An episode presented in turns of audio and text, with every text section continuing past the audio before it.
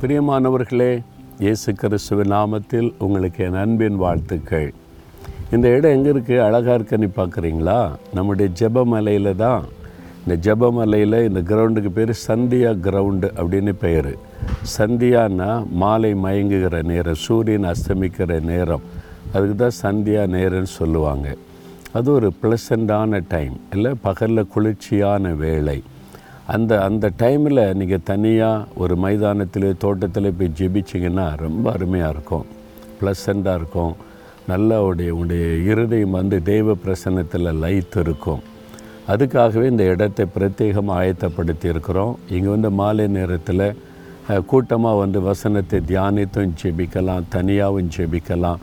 அதுக்கு தான் இந்த இடம். நீங்களும் ஜெபமலைக்கு வந்தீங்கன்னா இந்த இடத்துலலாம் ஃபேமிலியாக குடும்பமாக வந்து ஜெபிச்சுட்டு போகலாம் கூட்டமாக வந்து ஜெபிச்சுட்டு போகலாம் சரியா? இப்போது வேறு புஸ்தகத்தில் ஒன்று சாமுவேல் ஏழாம் அதிகாரம் பன்னிரெண்டாம் வசனத்தில் ஒரு வார்த்தை எழுதப்பட்டிருக்கு. ஒரு பேர் சொல்லப்படுது எபினேசர். எபினேசர்னு உங்களுக்கு பேர் இருக்குதோ? எபினேசர்னு பேர் உள்ள நிறைய பேர் பார்த்துட்டு இருக்கீங்கல்ல உங்கள் வீட்டில் சிலர் இருப்பாங்க எபினேசர்னு பேர் வச்சுருப்பீங்கள்ல அழகாக இருக்க பேர் அப்படின்னு எபி எபின்னு கூப்பிடுவீங்க எபன் அப்படின்னு கூப்பிடுங்க ஆனால் எபினேசர் அதுக்கு என்ன அர்த்தம் தெரியுமா? இம்மட்டும் கத்தர் எங்களுக்கு உதவி செய்தார். அந்த பேருக்கு ஒரு அர்த்தம் இருக்குது. இம்மட்டும் கத்தர் எங்களுக்கு உதவி செய்தார். நீங்கள் யோசித்து பாருங்களேன். இம்மட்டும் கத்தர் உதவி செய்திருக்கிறார்ல.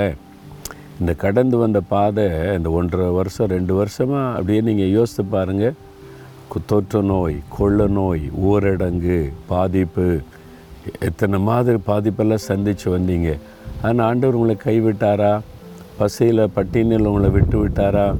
உதவி செய்கிறார் கடெல்லாம் மூடப்பட்டு போச்சு வருமானத்துக்கு வழி இல்லாமல் போச்சு எல்லாம் க்ளோஸ்டு ஆனாலும் கத்தர் உங்களுக்கு வெட்கப்பட விடலை கைவிடலை. நடத்தினார்ல உடுத்து வைத்தார் போஷித்தார் பாதுகாத்தார் தாங்கினார் நடத்தினார். இம்மட்டும் கத்தர் உதவி செய்தார். அதனால் ஆண்டவரை இம்மட்டும் எனக்கு உதவி செய்தீர் ஸ்தோத்திரம்னு சொல்லி தினந்தோறும் அவரை துதிக்கணும். ஒரு புதிய நாளை காணும்போது நான் காலையில் எழும்பி ஆண்டவரே இந்த புதிய நாளுக்காய் ஸ்தோத்திரம். இம்மட்டும் எனக்கு உதவி செய்தீங்க.